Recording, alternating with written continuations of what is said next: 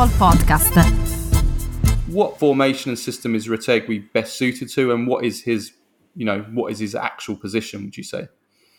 Well, Retegui is a classic number nine, a classic centre forward in every sense. Loves being getting into the area, loves playing in and around the the goal. So dangerous from from short range. Um, so that's that's what it'll bring to you. Um, just a guy to lead the line um, with power, with with pace, um, and generally with Tigre, at least over um, uh, the last season, he's been playing uh, almost almost always as part of a uh, front two.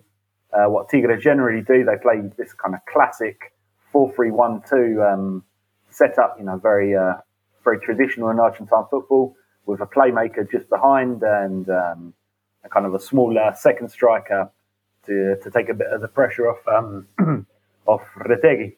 Uh, and he's thrived in that system. Um, possibly he would struggle to, to lead the line alone if you put him, you know, in a four-five-one or a four-three-three. because I don't know if he has kind of the all-round game to, um, to act as that solitary striker. But if you have someone up with him, um, he's very good at playing off that second striker and and just getting into positions where he can score goals. That's what he's done best. Mm, okay, that's interesting. So you see him as more of a, a player that needs to be playing in a two man attack rather than rather than as a as a as a man in the middle of a three. Okay, that's interesting. Um, what would you say are Retegui's strengths and best qualities? Yeah, as I say, he's a classic centre forward. He's brilliant in the box. He's got a great eye for goal. Um, unusually, you know, for a, for an Argentine forward, he's so strong in the air. He's a big lad, I think six two, um, a meter meter eighty five. Um, scores a lot of goals with his head, and he's got an absolute grenade for a right foot. Um, most of his goals, you know, come in around the the penalty area, but he has knocked a few in from from long range.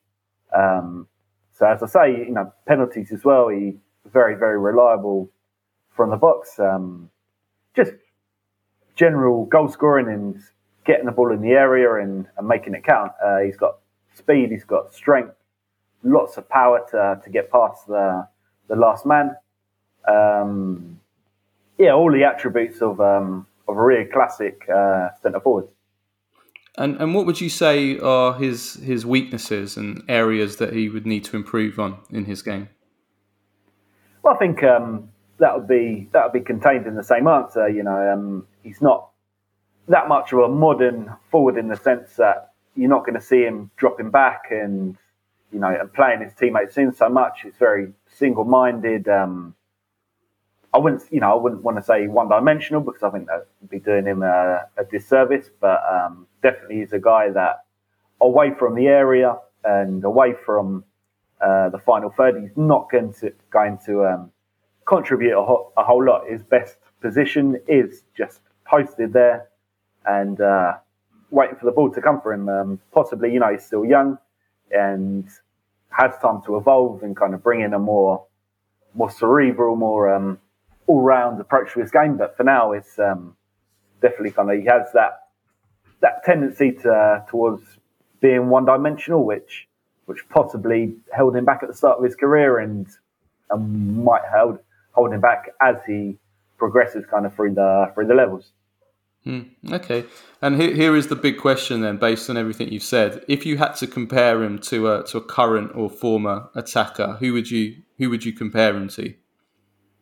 It's a tough one. Um, I know just before we were recording, um, Vieri, Christian Vieri was uh, was mentioned, and that's obviously a big stretch, but there are possibly similarities in the game in in terms of um, of his approaching, his kind of directness.